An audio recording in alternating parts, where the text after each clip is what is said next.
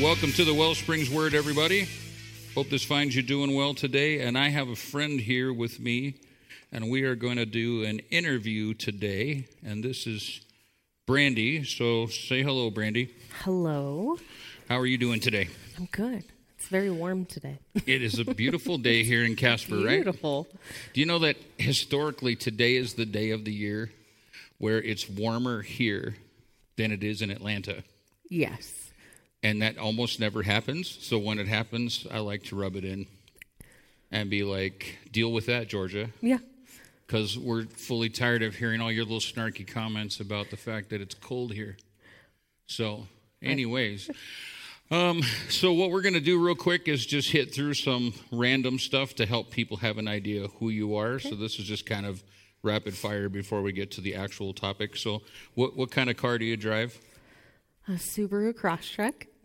A Subaru Crosstrek. Now see what happens is instantly in their minds people picture. Exactly who They know they know you're from Colorado and they know you like to climb rocks. So is are either of those things true? No, neither of those things are true. Okay, so where are you from? I'm from Nebraska. Nebraska. Okay, are you a rock climber? I am not a rock climber, but I am a hunter. Okay, but see, in people's minds, that means you're supposed to have a big truck, not a Subaru.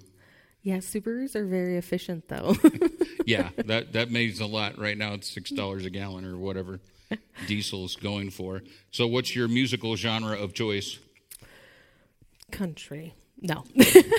That's a joke, actually. Um, actually, um, I really only listen to worship music these days. Oh. I know it's like Yeah, the one of those. stereotypical. But if I have to like No, pick it's something fine. else, this this is a church podcast. It Right. should be e- it should be legal for you to say that you like worship music. That's completely Right. fine. Um, your favorite color? my favorite color, goodness, um, OD green. Oh, okay, cool. And one of my favorite questions. So, when you went looking for a man because you're married, Okay, okay, do you want the man who steps in and defends you, or the man who holds your purse while you defend yourself? Definitely the man who holds my purse while I defend myself. Perfect. okay, great. Um, so we had talked a little bit because you wanted to um, share your story and share your experience because um, I think it was September, right? Was suicide awareness. yes, yes. Um, but I want to kind of attack that from a couple different angles because you have a real interesting perspective on it from both sides, kind of. yeah. So, um, how many years were you in law enforcement? Total, I spent almost eight years in law enforcement. Okay. Um, now, with what I feel like I'm watching, just from like a pastor's chair, um, the suicide problem is just seems to just be gaining speed with people. Um, I hear about it more and more than I used to. Say, you know, because I'm kind of old compared to you, but like when I got going in all of this 30 years ago, it was really rare to have somebody say, oh, so and so committed suicide. And then that's becoming more and more common. More and more people are dealing with it. Right. So, uh, what I wanted to do from two angles then. So, from the law enforcement side, your experience of going on calls and being called to situations, um, how has that impacted you? Like, what kind of things did you see from a law enforcement side of it?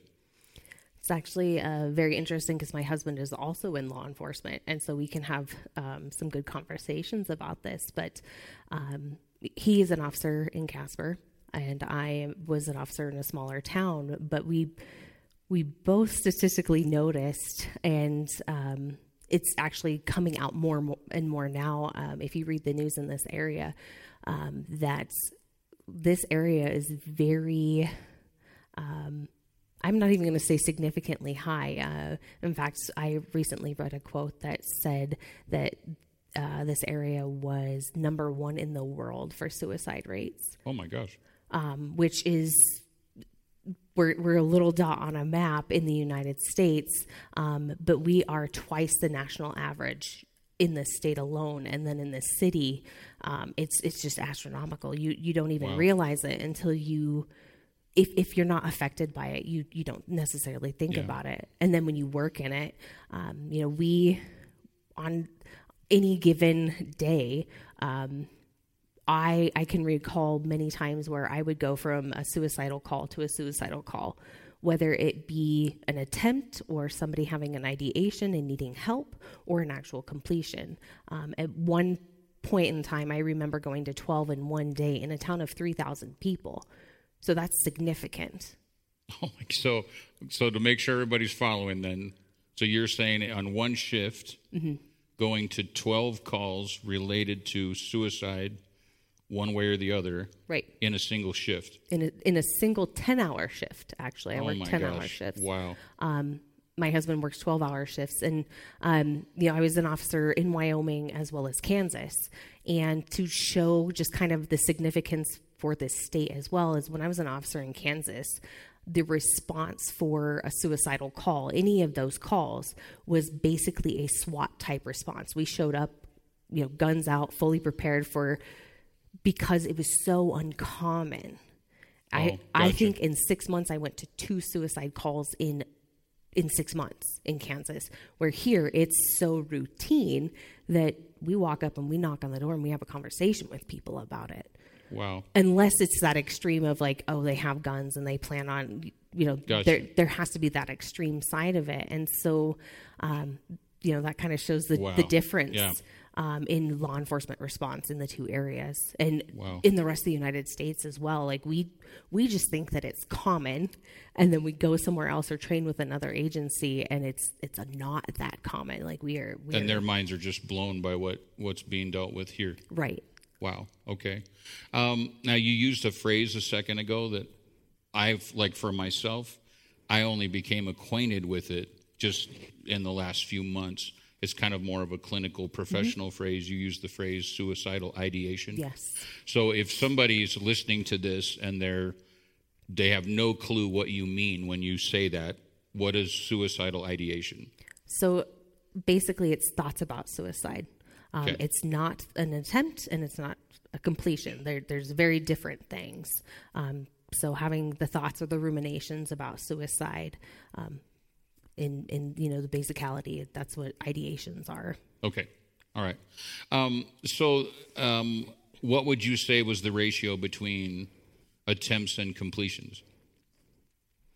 Um, I all I can really say is that I know that the attempts, of course, were more, um, but completions is what they look at statistically right now, and Yeah. you know that number. So um, it it was so routine to respond to um, that. I can say, as an officer, I became very almost jaded in the procedure Sure. um, because there was a systematic procedure of okay, we do X, Y, and Z when somebody says they you know want to end their lives. Um, and that usually looked like an involuntary hospitalization, um, and you know we washed our hands of it and you know walked away. and Never. keep moving it, it was it was a very systematic response Yeah. that happened. So um, it caused, a, like I said, a, a kind of a jadedness and unawareness of what what truly was going on for that person. Yeah. Um, and you know, we it, it was we used to actually a lot of people think too it, it's an easy call. I remember thinking that like, oh, this is one piece of paper, and I sign the form and leave him at the hospital, and I'm done. Like sure. it's yeah. but a, as I started to recognize um, what was actually happening for people, that mental health aspect, I started spending longer and longer uh, at the hospital with them and talking with their families and and just getting a full story of like why they were there Sure. and, and why they you know why they wanted to end their life. And then, did you notice any kind of generational correspondent? Like, was it more with younger people, or is it kind of all age groups, or what did you what did you observe? Um, I saw I mostly dealt with ages twelve to twenty five. Twelve. 12 to 25 yes So with children, this is common now. Right. It's very common among teenagers, but they, you know, statistically, it's common among teenagers, young adults. But I, it is um, something in this area that has no bias for age or gender. Yeah. Um, I, I wish I could say, you know, oh, it's, you know, it's focused just on men or it's focused, but here it, it really has no bias. That It's, it's affecting so many people on Okay. and no commonality, if that makes sense. Gotcha. And what's the most common way people try? Like if if you were going to a call and it was an attempted suicide, and attempted, a, simplistically speaking, attempted meaning well they didn't work, they're still alive. What was common? Was it usually like overdosing with pills, or was it what was the what was the mode? Um, I, I would say that overdose seemed to be the more common because what would happen was um, somebody would take pills and then regret it and call 911. Oh, I see. So okay. that seemed to be more of what you know what we would see. Um, you know, firearms are a big thing in Wyoming, so we do see a lot of that as well. Um, so I, I, like I said, can't statistically say one way or the other. Sure. But I did see, I, I would definitely see more of the overdose perspective. I gotcha. Well, and the beauty of a podcast interview situation is that no government fact checkers are going to follow behind us right. to figure out the stats. You know what I mean? Right. This is really more just about wanting your perspective on what's what you've seen for yeah. yourself. A lot of people, I think, um, you know, that hang around church environments, yeah. if we hear about uh, suicide instantly, I mean, everybody. I mean, if they're if they're rational at all. They go, "Oh, that's that's terrible. That's right. so bad." But I think a lot of times um, people don't understand even like when you just uh, when you were just explaining the law enforcement response to it. Mm-hmm. A lot of times people don't understand that. They don't understand help that's available to them. They don't understand. Yeah now I'm going to give you an opinion and then you tell me if I'm right or wrong. And okay. I mean that if I'm totally wrong, because you're a professional and I'm just a preacher, so okay. I just hang out. But I think that the unknown about it causes people to not seek help because in their minds they go, okay, if I call that hotline, I'm going to blow up my life. I'm going to mess up everything. Everybody's going to know. It's going to be in the paper um, you know what I mean? Right, I, I, think right. there's such a like a cloud to it mm-hmm. that I think people that could get help don't because they don't understand what the response is going to be. Would you say that's accurate, or am I wrong? I think it's very accurate, and it actually segues into my own testimony. To okay. be honest, because it's um, many people. That's the stigma around it. That's the stigma around mental health. We're we're getting better. There, there's a there's a steam rolling when it comes to, or I should say, a ball rolling when it comes to uh, the understanding and the comprehension of it. Um, but suicide is still kind of like that weird taboo. Like, why would why would people talk about wanting to die? And like, if I, if we talk about it, are more people going to do it? And there, there's just yeah. that that stigma around it um, that shouldn't be there.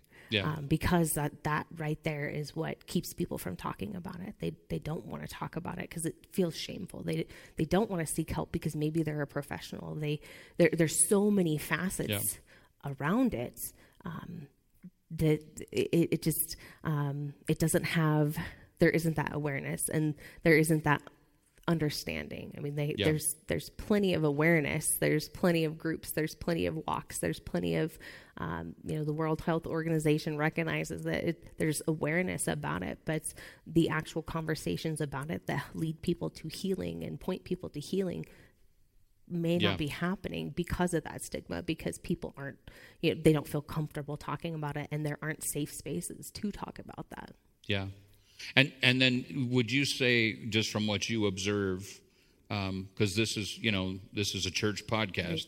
but we like to get right down to it. Like we don't play around and we don't have to fix things. Um, the typical American Christian or the typical American church environment, um, I feel like the stigma is just as present mm. in houses of worship as it is out on the streets. And so then Christians are not the help to each other that they could be because the same thing of like, well, hey, I'm supposed to be a person of faith, I'm supposed to be a believer. I can't tell somebody that my day was so terrible that I thought about putting my gun in my mouth.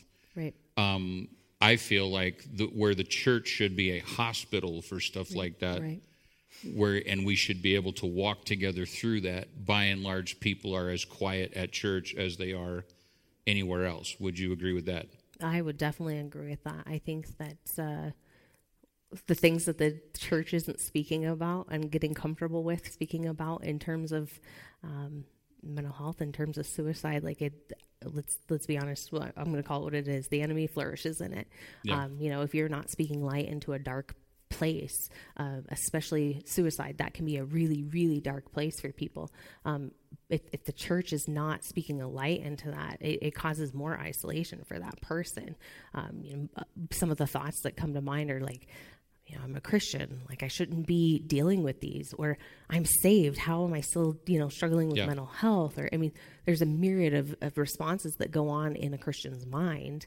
And then they sit around, you know, a room of believers who are, you know, joy, joy, happy, happy. And yeah. um, and can't have those authentic conversations, and then go to Scripture about it and and walk those things out. Um, when in fact, every one in four people have had those thoughts. Yeah. Um, so the church is not exempt in that. Yeah. Well, it's funny because the culture um, exhibits, um, you know, whatever you want to call it, trends, right. uh, problems, things happen in the culture, and then people act like there's a disconnect when church churches on Sunday are people from the culture, right? Which means the stuff happening in the culture is wandering into the church. Mm. But I've always been mystified because to me, I mean, 10 o'clock on Sunday morning is absolutely the best time for acting way past Hollywood or anything that goes on on television because we've created this thing of like, this is where I come in. And particularly, right, if it's like charismatic or, mm-hmm. or Pentecostal background, um, you know, I feel like blowing my brains out well, but that's not what you say because you stand there and say, well, no, I'm blessed and I'm happy and Jesus loves me because we've created mm. this environment where to pretend is considered more noble than to be real. Right. Um, and as a as a pastor, as I watch it, it's it's uh, it's just heartbreaking to me on the because I think as Christians, if we were honest and real with our Jesus and who He is, we are like uniquely positioned to help people with this but like you say it's never actually getting it's never actually getting talked about. Right. Um, so that's all really interesting. But now your story then comes at it from the other side too because you had your own final event in your life yeah. where you began to plan and think that that was the best path for you. Right. Um, so a little bit of what led up to that, and then what did that look like for you? And then I'll I'll try to not interrupt, but I, I might if I think we need to. But just tell okay. it like what what what was happening in your life, and what did that day look like? Okay. Well, I uh, like I said, you know, I've been in law enforcement for eight years, um, but I can't start from there without understanding that the the root cause um, was I had been suicidal since I was 14 years old and I had never actually vocalized it to anybody. I had had an attempt at 14 and hid it away, and nobody knew. Um, and continued on throughout the rest of my life, just striving to be better, um, striving to uh, just do all the things, go to college, um, have a sense of normalcy. And all of that, of course, came from childhood background and history with addictive parents and um, abusive relationships, you know, a myriad of trauma. Let's, that's what it was. Um, and then, you know, fast forward to policing. Um, you know, I, I, got into policing out of a, a very very traumatic place, actually. Um, I entered into policing after my brother was shot and killed by a police officer and got into policing thinking I was this hero and I was somehow going to um, vindicate not him, but I was somehow going to be able to work with youth and, and just stop that process from happening. And um, along the way, though, I just gained more and more trauma. that's sure. that's what happens. Um, now, when you say that you had been suicidal since you were 14, I think is what you just said, yep. 14, right? Yep. Okay. So now, just so people are following along, you're saying then that somewhat routinely your thought process was, I should just end my life. Right. So for me, it was very much so a, a, just a default. It actually became a coping mechanism in my thought process. Some people have addictive personalities, addictive behaviors. For me, I was getting relief from thinking, oh, well, I could just end my life. That would solve this problem. Okay. Um, and it started. Now, and, and are you saying, like, so would this be like and I understand that you can't like sum up some of this because Right, it right. ebbs and flows. But I mean, daily, weekly, monthly, or maybe after just a big disappointment or something that felt like a failure. I mean, can you quantify that a little bit? throughout my life, um, it had an ebb and flow. It truly did. Sometimes it was non existent, um, and other times it was so severe that I felt crazy. Um, in in all of the you know context. Um, fast forwarding into you know policing and um, never actually talking about this with anybody. I I would hint at it. I I remember at one point in time talking about it when I was younger, and then I was told it was just like an attention seeking thing, um, and so I just I stopped talking about it after the attempt when I was 14. I stopped talking about it, and the thoughts just kept coming. Um, sometimes weekly, sometimes I'd go a couple of months and never think it, and then something would happen. Um, I can tell you that there there was no systematic thing. Sure. There, it, it was um, it did really have this ebb and flow. Like it was um, it was in my mind. It, it truly was, but I never vocalized it ever again to anybody. Um, fast forward into you know policing, I you know then was dealing with it every day, and not realizing how much it was actually poking at my stuff. Um, and as I compiled uh, work related trauma that you know poked at childhood stuff poked at the stuff with my brother that um, it kind of just it kind of became this backpack that i was just putting stuff in and eventually one day burst at the seams um, instead of me actually unpacking it.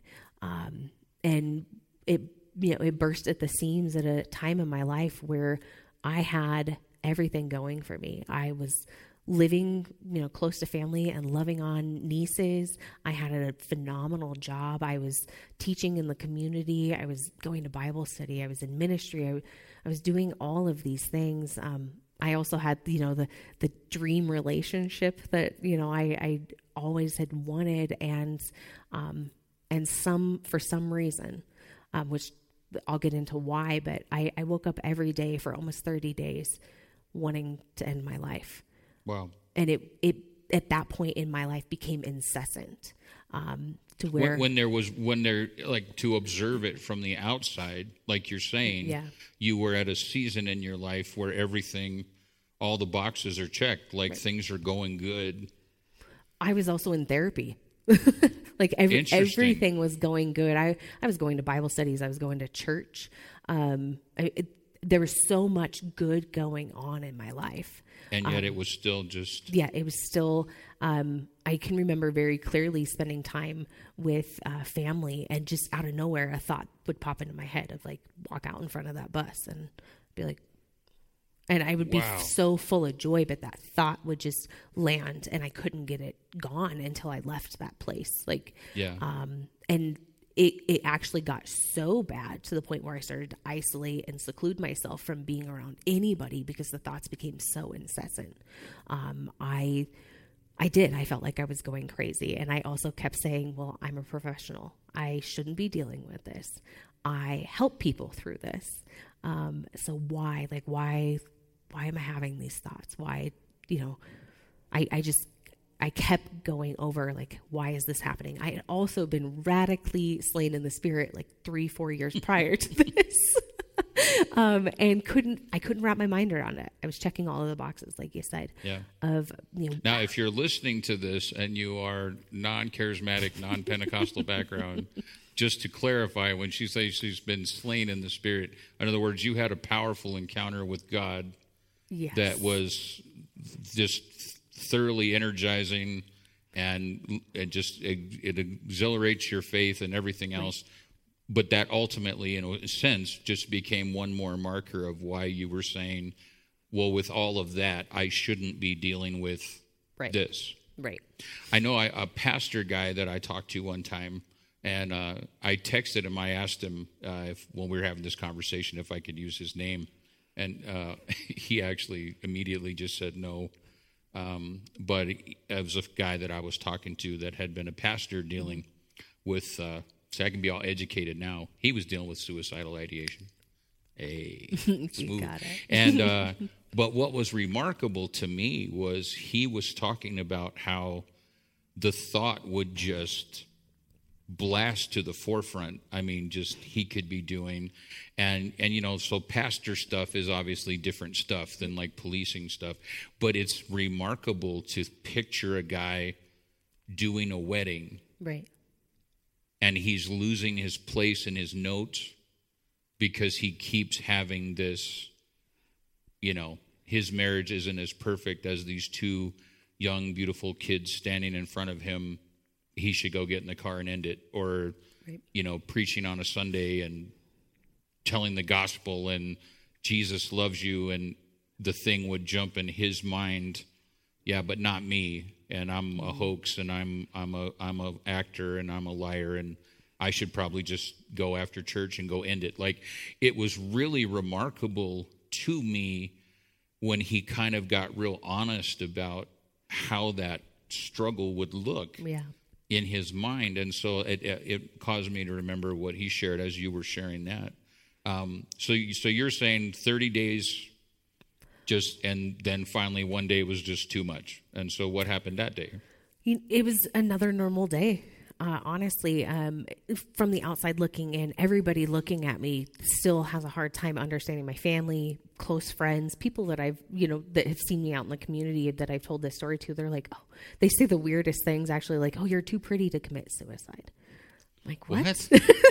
right? Oh my God. like, like okay, um, but the, just some of the strange things that people say around an uncomfortable Well, topic. When people get uncomfortable, they say some of the Right. weirdest things. the yeah. weirdest things and you know just people's response to it Yeah. um, when i started being fully honest about it but you know when i look back and, and go to that day um, it, it was a very it was not actually normal. It was a very abnormal day. I got off of shift that morning and um, to say that i just knew.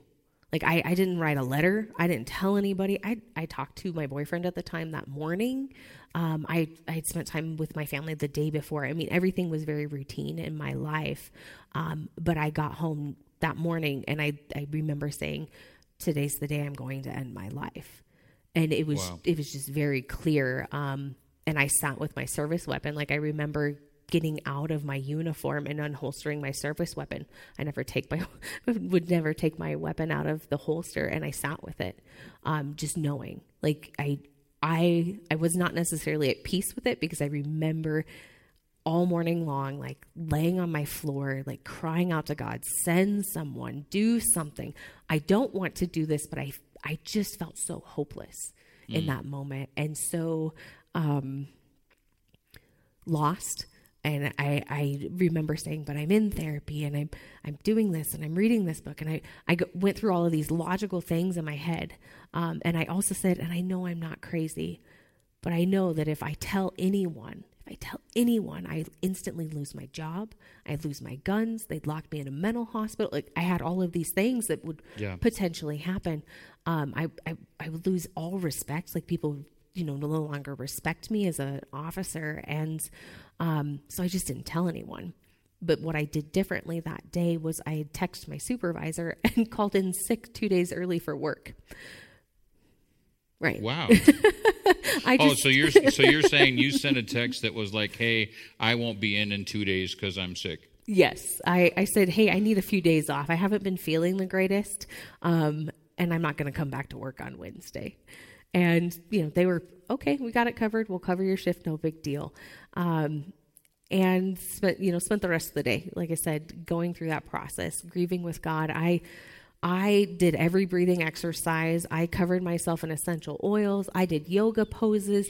I prayed. I put on. I did, I did all of the things. Wow. I'm telling you, all of the therapeutic things. All, and But but now you worked. have to understand. Now this is a super serious topic. I I am not making fun of anything. I'm rejoicing because you're here telling me Right. about this. So that's a win. At one point in there, there's a win. So. Right, right. But you realize that there's like somebody listening to this that you just blew up their whole world. that essential oils did not cure this situ- like there there's a head spinning right now like wait a minute no, a little eucalyptus should have, you know, like there's some people that are serious about that.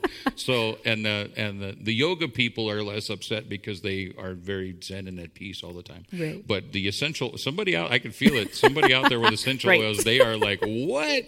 So, but you were really trying to find some relief. from the hopelessness yeah from Yeah. from those thoughts from i i just i remember saying i can't keep doing this. Like i i just didn't want to.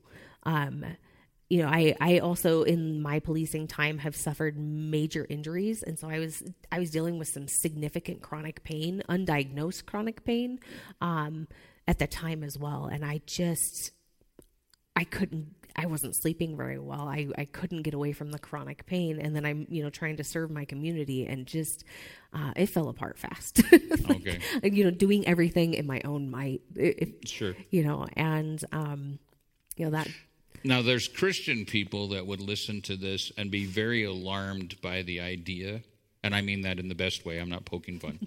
they would, right now, they really would struggle, not with that you were struggling, but they would say, wait a minute, what do you mean you prayed and it didn't help? Or you were seeking God and it didn't help. right. Um, so, for the person thinking that about your story, what, what do you think? Well, and I, I should say that I, not that it didn't help. Um, I felt like God wasn't hearing me. That's where Okay. I was at. Is I was walking through a place where, um, you know, I, I spoke about like that supernatural um, experience and, and having this closeness with God for years prior to that walking. But the, this season of my life, it was dead silent. Um, I I couldn't feel God in anything I was doing work wise, and um, you know, I I just didn't.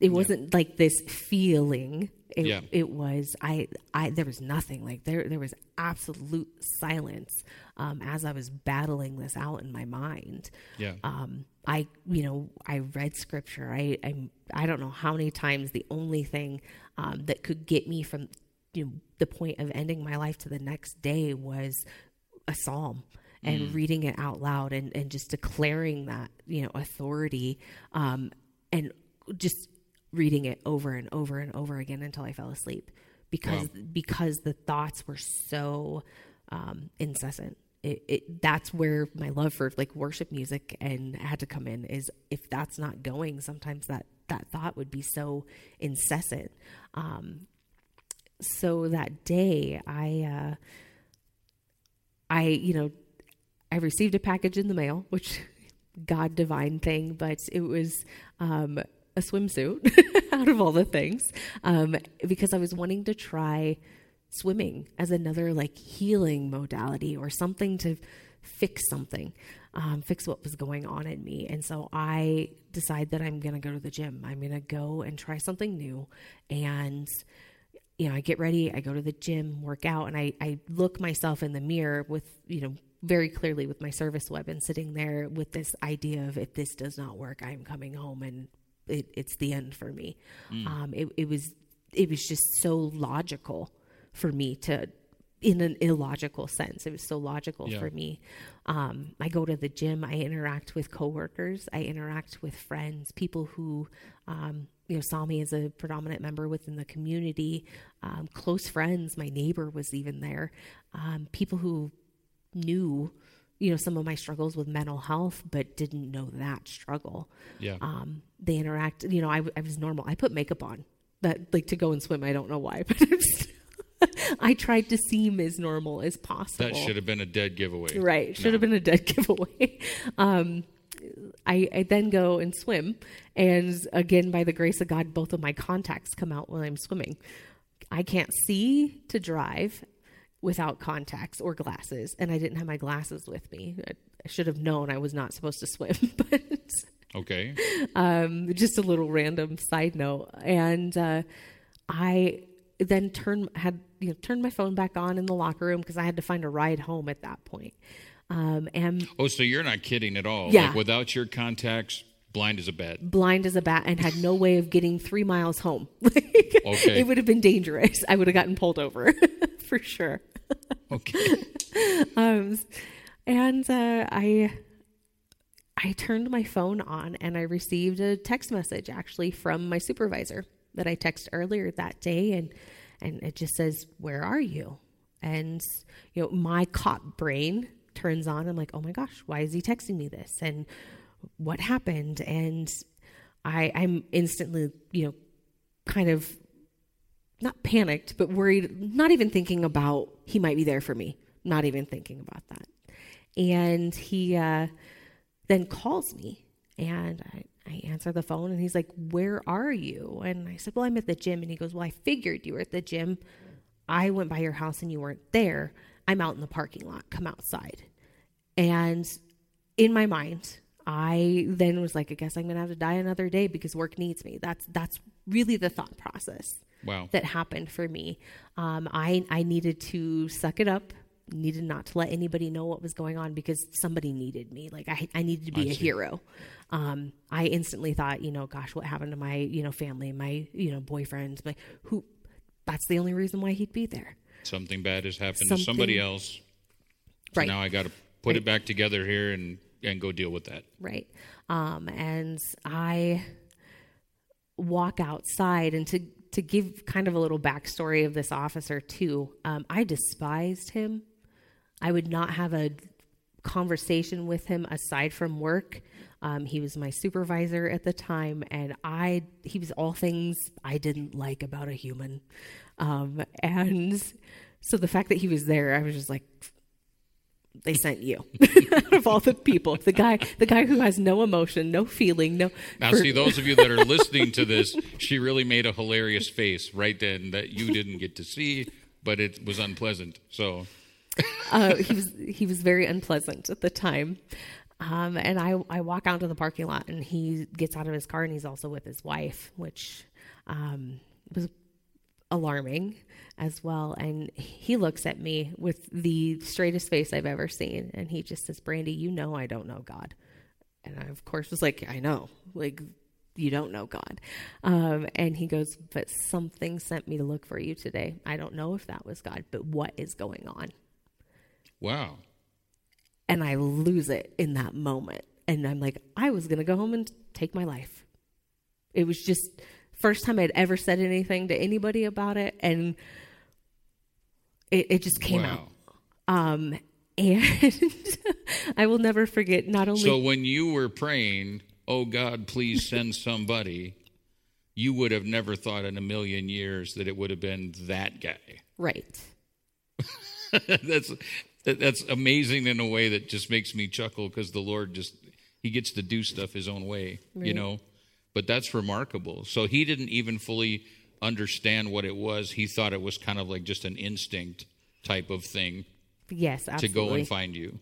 Yep, a cop instinct or something. Yeah. Um, but he he just said he when I sent the text message that I uh, you know was not need you know not going to come into work for a couple of days he recognized how abnormal that was for me like i, I didn't skip work sick I, I just didn't do that and he knew that much about me um, and so he he he showed up in a, in a place where he's like i i don't know god i I have no idea what this is, but you're not okay. Something says you're not okay. And he was very clear and like, I'm not leaving until you tell me you're not okay. I mean, he was he was that convinced um, that something was wrong. Um, and so I not only told him, you know, the you know that I, I, was going to end my life but it was actually the first time too that i had uh, disclosed to anybody in policing that i had lost a brother to an officer involved shooting. I mean there were other traumas work related stuff that i had just um, compartmentalized for years that i had so I had, in the moment you just went ahead and you just dump it all? Yes. I was like here it is and um, in the gym parking lot without your contacts? Yes yes. As i'm also telling him i need a ride home and that's why he's there but um, and I, I just remember very clearly, you know, he he he handles it appropriately. I, I told him I was like I was so scared to tell anybody. I didn't. I don't want to lose my job. I don't want to lose my guns. Like I, I'm not crazy. I know I'm not crazy. I'm. I I just don't know how to fix this, and I don't know how to heal this. I'm doing all of the things, and it's not working. And um, he he very clearly said, "We're going to do whatever we need to do to get you to be a whole person."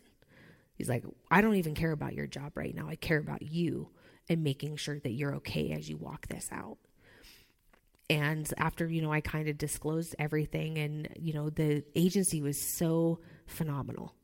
And it, it's actually kind of unheard of because of the stigma around uh, suicide, but then the suicide among first responders. Um, that you know the the fact that they were willing to pay for whatever I needed paid for, so I I could find healing and then ultimately get me back to the street. Um, but through that process and, and everything, um, I realized I couldn't go back to policing ever again. Like I, I retired in that moment. Um, and uh, but, but one thing that I think is really interesting, well, so many things about this are interesting that I think people could could take away from um, that just jump out to me because if somebody's listening to this, um, and again, I mean it's a church podcast, right. so a lot of people that listen to it are churchy people, but um, other people are going to come upon this that aren't right. So that thing of when you have your instinct about your friend or your family mm-hmm. member or something, when you get that dread, that thing, this something is not right, go find this person and mm-hmm. find out mm-hmm. how they're doing. Right. Right. I mean, I I am always amazed how easy it can be to dismiss that. Right. I'm busy. I have stuff. They'll be fine. You know, I'll text them tomorrow if I don't see them at work. You know, whatever. Like we have a way that we kind of talk our way back out of doing anything about that kind of stuff. But if I'm following what you're saying, this guy saved your life. 100%. By following that instinct to set aside whatever else he had going on with him and his wife and go find you. Right. Because you were intent. If you had gotten a ride from somebody else, right. if I'm following you, in the door, get the gun. Right. And over. Right. Wow. That close. Um, in, you you brought up a good point too that I was thinking about, and just how um, we we systematically, when it comes to the topic of suicide, we have these preconceived notions about what we think it's supposed to look like and not look like. Um, and I can tell you um, from my own personal experience, and then walking out nine other either coworker, family members, um, suicides, um, there is no commonality in it. There, there's no, you know, well, look for these ten things. Um, it's just it's not there. Um, and so, truly, following that, like if if you feel like something's not okay with you know your loved one, if you feel like something's not okay with a friend, or you have that intuition, Holy Spirit, whatever it may be, um, it's not for nothing. Um, at, at, at worst, you, you might offend someone. At best, you might save a life, truly, if you think about wow. it. That, um, you know, th- those inclinations um, could be could be life saving, and they go beyond any of those um, you know, awareness things, or you know, this is what suicide is, or you know, call this hotline, or do this, or um, it it goes it, it goes depth in depth, if that makes any sense. Yeah, absolutely. Yeah. Well, and I think you know it's it's person to person. Right. Like I mean, it's impossible to say this is all just you know just purely a, a, a just a thought game at this point. But I really don't think like if you had walked out from the gym and there was a pamphlet on your car about you know having suicidal ideations mm-hmm. call this number that's not the same thing mm. as this person showing up for you and saying, Hey, I don't even know anything about any of this, but I know something's not right. What can I do? Right.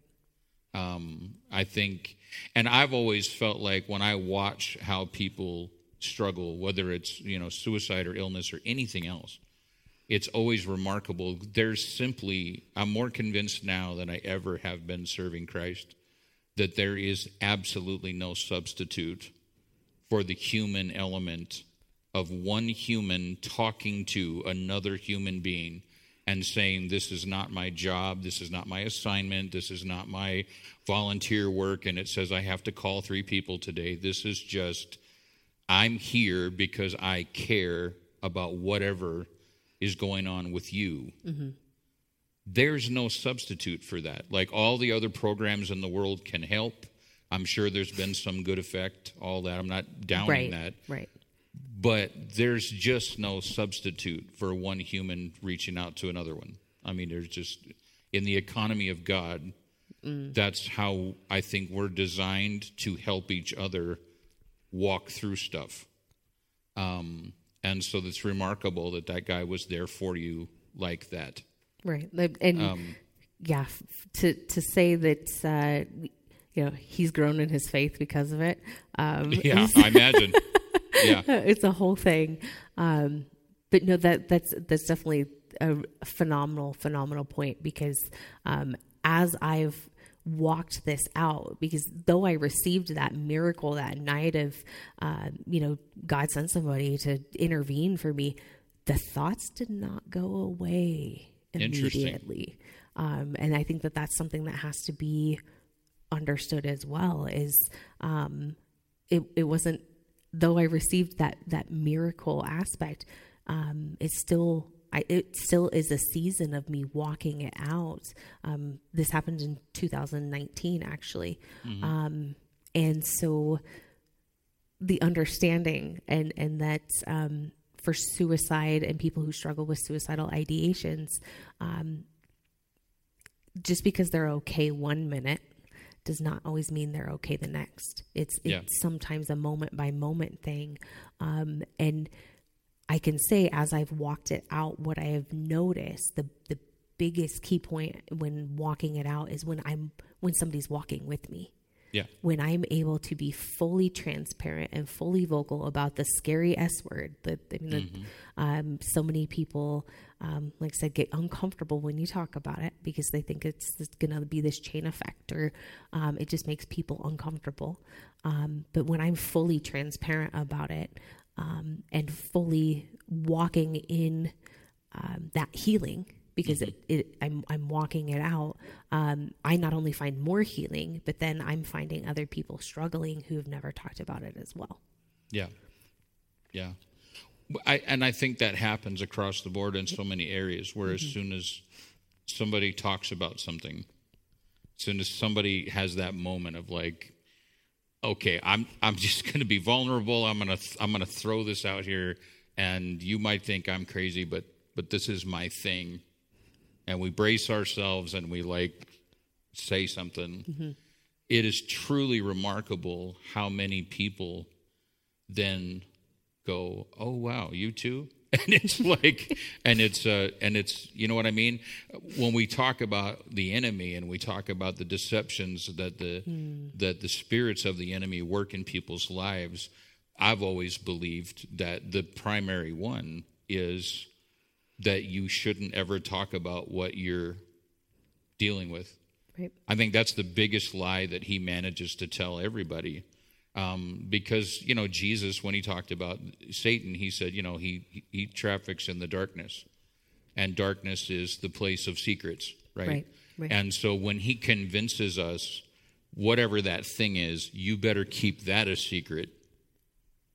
To me, that's the that's the most astonishing deception of them all. Right.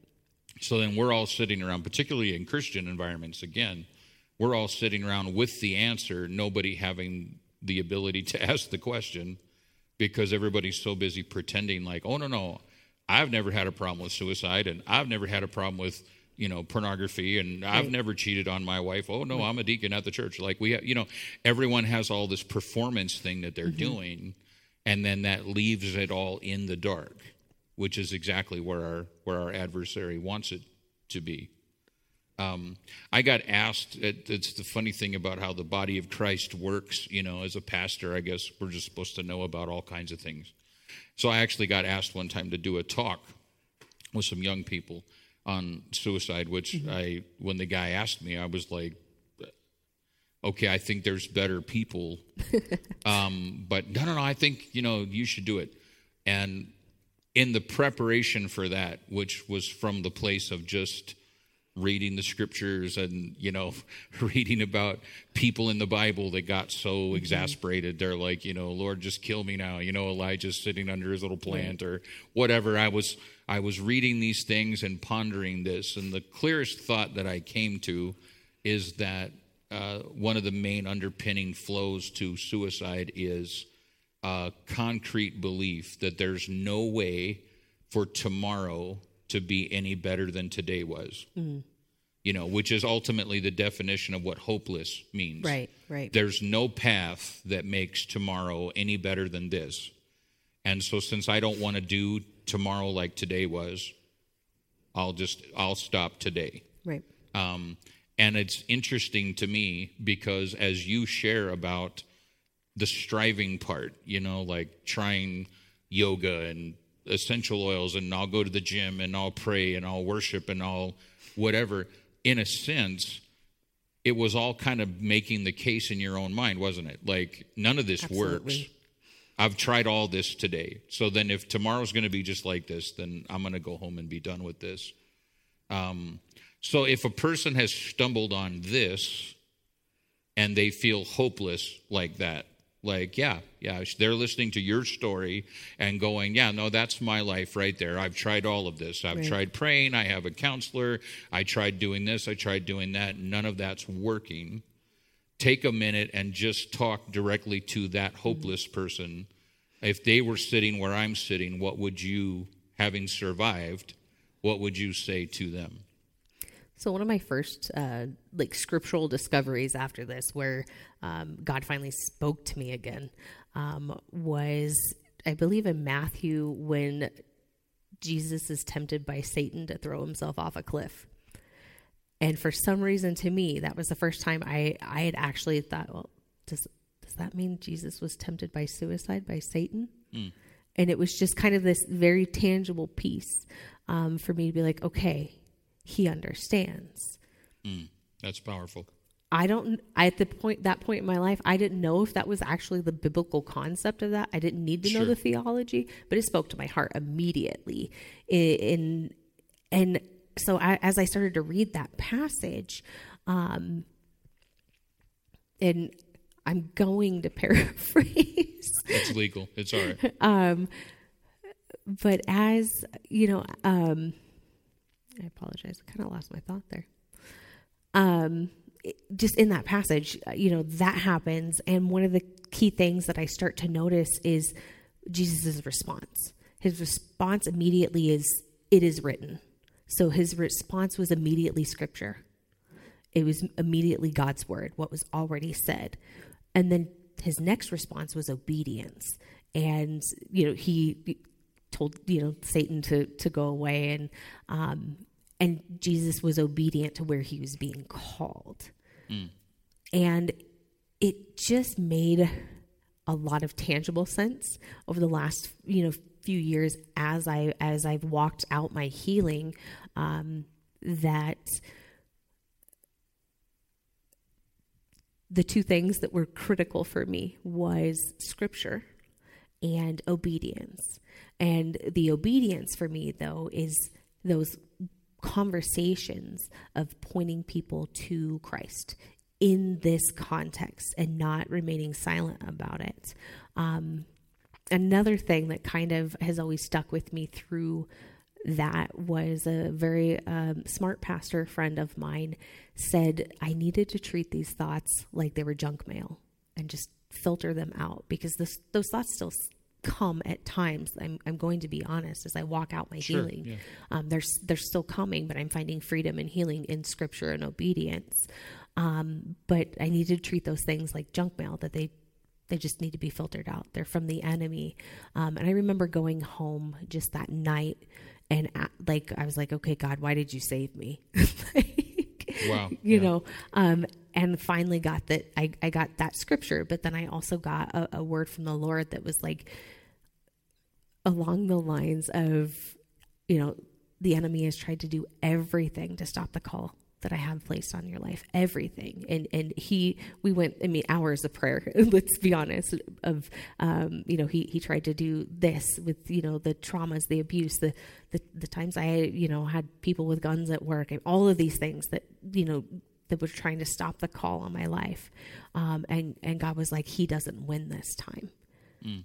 And I had to fully understand the fact that um, the call on my life, um, placed by God, regardless of the ideations, regardless of my mental health, exceeds where I was at and what I was thinking and feeling at that point in time.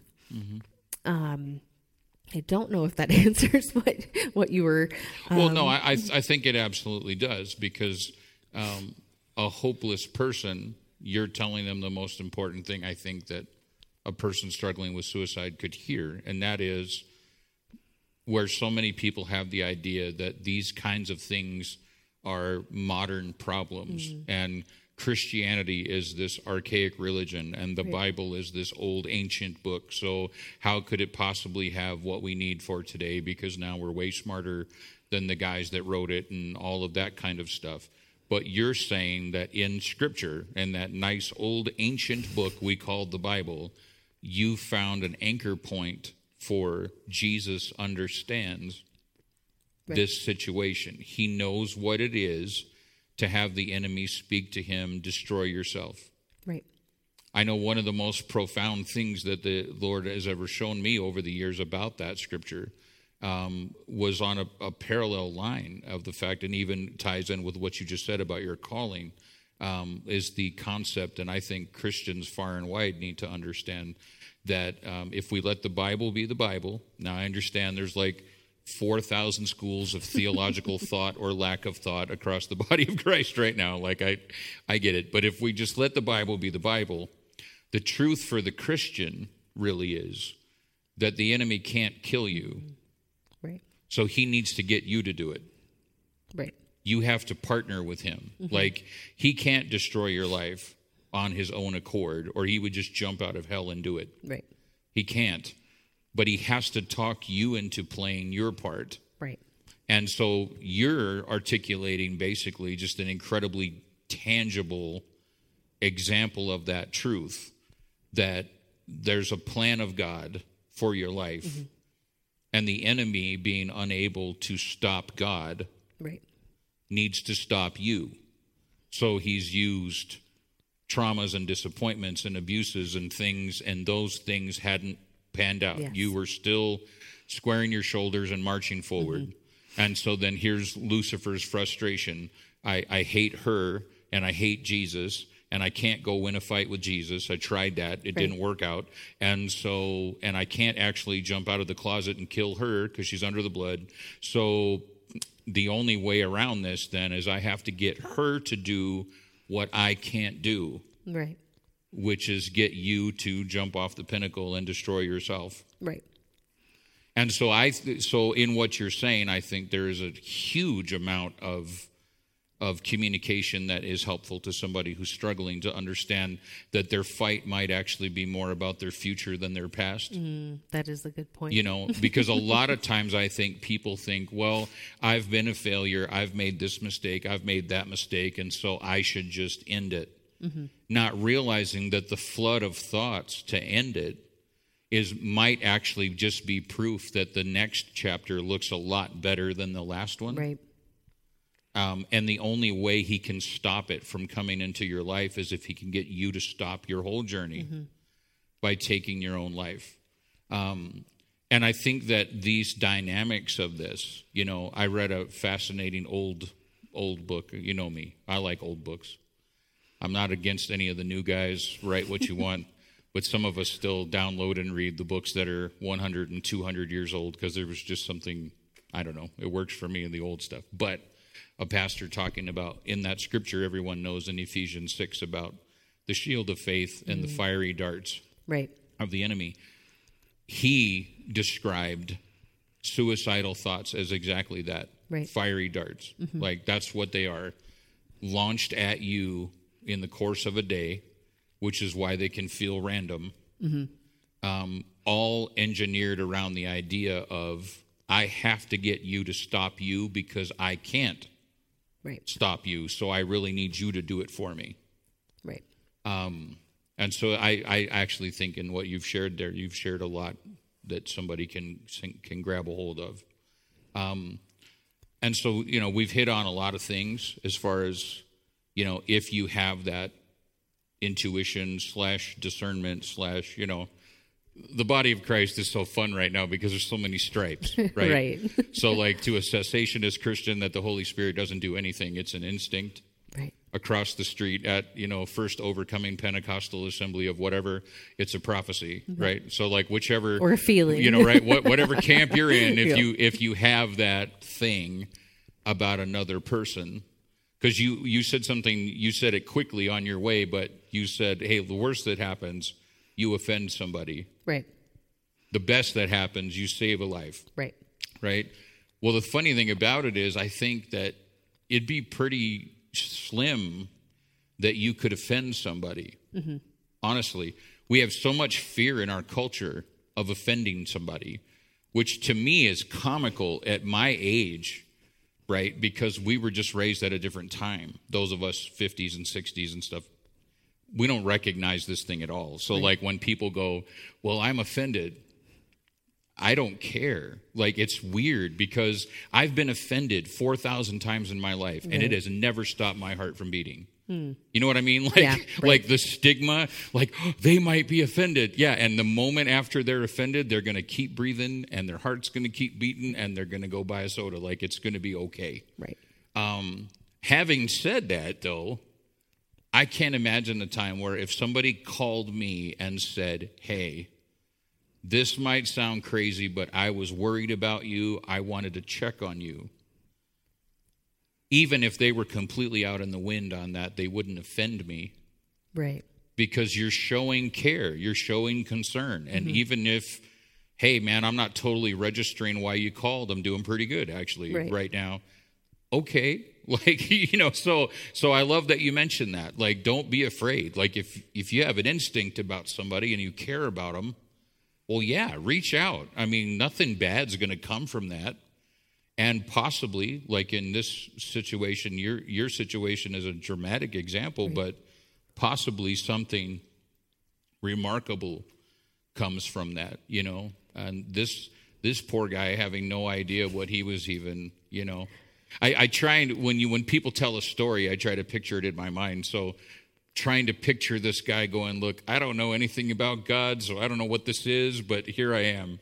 That's sort of awesome, right? Like, like the anonymous man of God in the Old Testament. Have you ever read that, that story? It's in the King somewhere, and it just calls this guy man of God. It gives him no name, and it just says the man of God came, and the man of God said this, and then the man of God left, and the dude's totally anonymous. There's no, we get no name on this guy, right?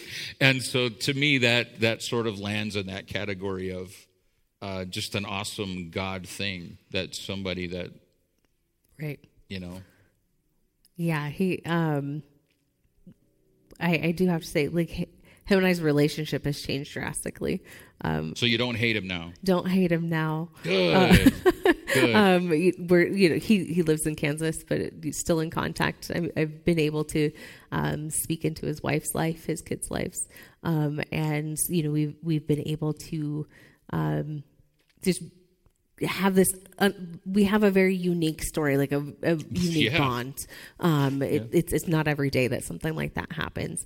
Um something else that i i i do feel that needs to be touched on as well though Please. is um not everybody receives that person to come intervene. Um and that had you know I did mention you know there there's been numerous people in my life who have who have ended their lives um, in a you know from a 15 year old girl to a you know 60 year old man who's been God fearing most of his life. So it's been a totality um, other first responders. Um, and in that, um, I guess what I, I kind of want to touch on too is um, for me, and I think for other people struggling, you have to be the one to say something. You're not, you may not get, you may not get that person to come intervene, um, but you have to be brave enough to say something, brave enough to say, I'm not okay, um, brave enough to honestly, it, it's hard to even think about saying the words, I want to put my service weapon in my mouth as a first responder, or I want to end my life, or, you know, I, there's moms out there struggling with this right now who have yeah. kids and, and everybody has those like i said preconceived notions about what suicide should and should not look like um, and, and, so I, I, think that understanding that um, that there shouldn't be that stigma that you should understand how incredibly brave you are to be able to share that depth with someone because it's something that not it makes people uncomfortable. Like i i still can suck the comfortability out of a room when i speak about this. Um, but i'm okay with that because i know that god is calling me to something with this. Um, so that is my my big piece is understanding you have to be brave enough to be able to tell someone. Um, that is that in itself um, just starts the the healing process. Because once you again start to speak light into a dark place like whether you understand god in that concept or not like yeah. it just gets transformed it, it's something that has carries such darkness with it a stigma or spiritual darkness or whatever and and so being able to talk about it um, even though it might make people uncomfortable, being able to um, break off some of those myths about it. There are some some major myths around um, what suicide is and isn't, and um, being able to say that this is my part and my story, and these are my thoughts about it and how I'm dealing with it, um, and allowing somebody else into that space, allowing somebody else to um, point you in the in the direction and yeah. sit with you in it. Um, it's not an easy thing to do. It, it certainly is. Um, out of all of the things I've done, it's been one of the harder things. Yeah. Um, you know, it it and it doesn't. It, I can't even explain it. You know, sitting with a um, just kind of gave a little bit more of my story. Um, having a husband who also lost his wife to suicide, um, and then going to him and saying, "Hey, I'm struggling with this." Mm. Um, man has a whole other. There, there was so many other spiritual battles um, around that because I, I didn't want to poke and there was deception from the enemy and all of these ways that kept me isolated from having these conversations. Um, but I will tell you that true healing truly came as I I got 100% honest with it. And that meant I got honest in therapy about it. I got honest with my family about it. I got honest with my spouse about it. Um, and as the thoughts would come, just having somebody to sit with me in it. They're not accountable for it, but having them sit with me in it. And I don't need them to fix, I don't need them to throw another scripture at me and because it made me feel bypassed. um, I just needed them to hear it. Um, and even speaking it in that um, broke off the bondage of it. It just the the thoughts became less and less faster than they ever did with all of the therapies and once I became fully transparent about it. Um, and you know, getting you know, getting the right types of healing modalities as well. You know, I, I did talk about, you know, essential oils and yoga, and, um, you know, I was doing um, extensive therapy, um, but finding a a counselor who was able to approach it with me and respect my my biblical aspects with it and um, and navigate and be comfortable enough to talk about it with me because some clinicians are not. Um, yeah. and then find a pastor who is comfortable talking like finding those people who um, are comfortable with it. Um, they will come. They they but it's it's, it's taking that step first step of saying like hey i i'm not okay and this is why i'm not okay. And um this is what i'm struggling with. Like it it just there's something so um supernatural in it. Like i, I yeah. believe 100% like whether you believe in god or not there there's just a bondage that is broken when you speak the truth. And when you you know they they say that uh you know secrets keep you sick. Um and I, I, know there's a proverb about it kind of too, but um, but when when you audibly speak it, and um, like I said again, whether you believe in God or not, uh, allowing Him to move in that, um, it happens. I, yeah. I I can't explain it. That that has been the um, in all of the therapies, and you know, I I'm actually going to school to be a counselor right now as well. Um, in all of that, the only thing that has ever broke this bond for people is Jesus. Um, it it doesn't matter. It it doesn't matter what um, box you check, or um, it's it's that full surrender. And and so if and again, even if you can't speak it to um, you know someone, start speaking it to God. Start speaking it to you know you have to start having that conversation because I, I I didn't have that conversation. I I knew that that place was in my heart. I I, I knew that that was one of those skeletons in my closet that I hadn't talked to God with about yet. But, and yeah. once I spoke it out and said, God, I want you to deal with my suicidal thoughts. I want you to deal with the tendencies. I want you to deal with the attempts and the forgiveness involved.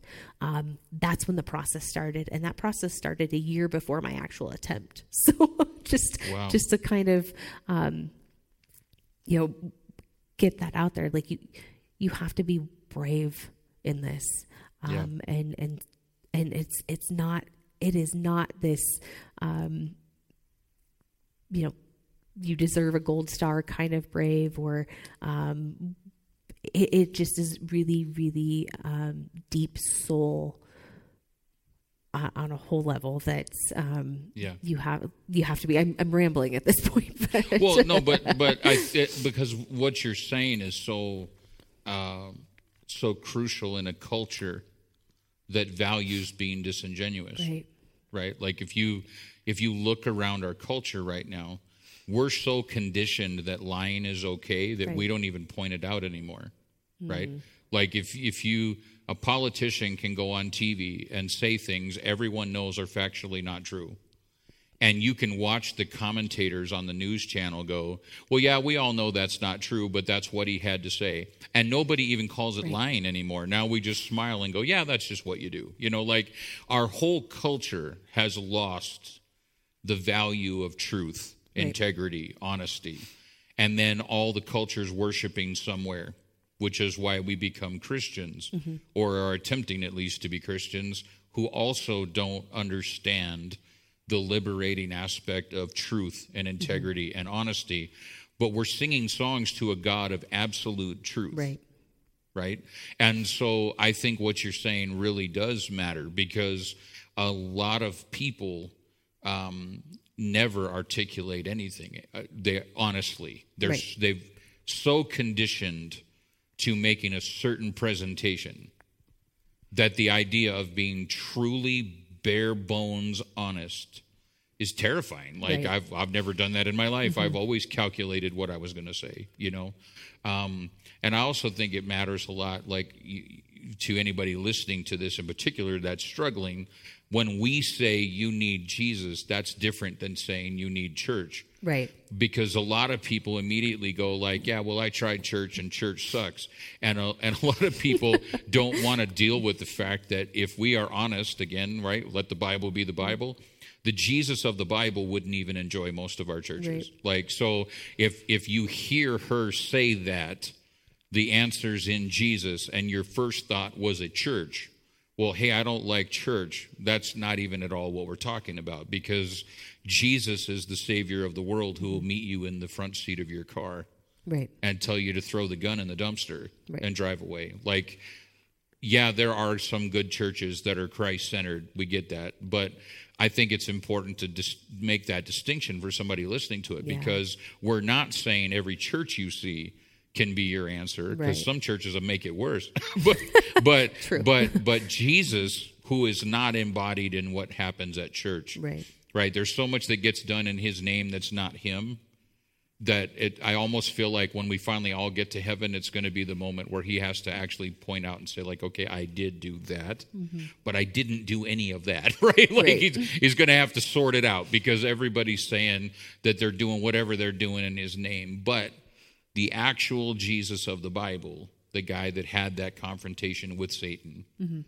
and loved you enough to send somebody to intervene who loves you enough that as you talk to him about this in the years since, brings you some relief, brings you some perspective, brings you some peace. Mm-hmm. Um, that that guy, Jesus, the Lamb of God, is absolutely the answer that people need and there's and there's no accident to the fact that you know we're at a time in our culture also where you can say anything is the mm-hmm. answer except that Right. Like, you know, any drug, any kind of thing, any kind of lifestyle is all Right. completely fine. Identify any way you want, but you raise your hand and say, like, hey, what you actually need is Jesus. And all of a sudden you have like 14 labels as- attached to you and you're a horrible person. Right. But, but you've walked through a thing and survived it Mm-hmm. because of Christ.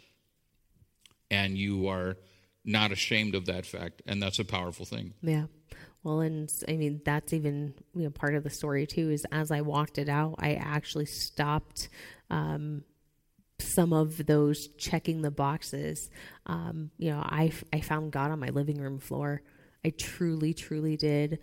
In as as I walked it out, and, even now, just thinking about um, you know why I'm discussing this topic and why I'm so passionate about it as well is as I look back over the last few years, um, many of the churches that I have attended, um, this is this topic hasn't been talked about. Yeah. Um, I I didn't find any relief, you know, from a Sunday message. I I, I didn't. I, I found it in my own searching and in my own scripture and my own obedience of walking it out Yeah. and being honest and transparent about it with you know safe people and them speaking scripture into my life and truth into my life and um, so yeah, definitely not. Uh, not saying church is the answer because I was checking those boxes. Yeah. Um, and So you mean to tell me God has done cool stuff in your life, not on Sunday and not at church? he's done way cooler stuff Monday through Saturday. Well, that's remarkable. It's almost like he doesn't live at church. That's that's pretty great. So, well, um, you know, just as a side note, from a place of friendship, I'm really glad that your contacts fell out when you were swimming, and Yes. and you couldn't get home. Okay, because I would have missed you. right. and and I think that in all of the different deceptions that go on when people are considering suicide, is one of them is well when my life is out of the way, that doesn't matter to anybody else. Right. You know that's part of it, right? Like this whole in the overall scheme of things, and if we go far enough with it, you know. They're actually all better off if Right. I'm out of the picture. So, this is what I need to do. Um, and I know that I speak for me and a bunch of different people that we know in common. Right. We would have all been super ticked Right. off at you if that had been like we would have not only noticed, but we would have been mad, like for whatever it's worth. So Right. thank you for at least recognizing that your unlikely prophet who showed up at your gym parking lot, you know, I for one am really glad that Mm. when God threw you a lifeline, you recognized it as Right. being that. Um, and I do think your fight was more about your future than it was about Mm. yeah. your past. And some really tremendous, great things can come from as you continue to tell your story and let people know that they can they can talk about it. They can find something in Jesus, and um, you know, if they don't have anybody else to talk to, I mean, tell me if I'm wrong, but I I think they can if they could walk up to a fire station, couldn't they? Knock on a window and go, "Hey, this is not right inside, and I need some help." Right. Um, there, there are plenty of hotlines out there. I know that Wyoming just launched the 988 here. Um, so Well, and I can say from experience over the years too, um, while I'm not advocating that church attendance is necessarily an answer, required. um, I do know that I am, think every pastor I've ever known would happily help a person who walked into the church and said, Hey, I don't go to church here, but I feel like ending my life and I don't know what to do. Right. I don't know anybody I've met so far in any kind of pastoral ministry that would not drop everything and say, "Okay, then then let's figure out what to do with this Right. and how to walk you through it."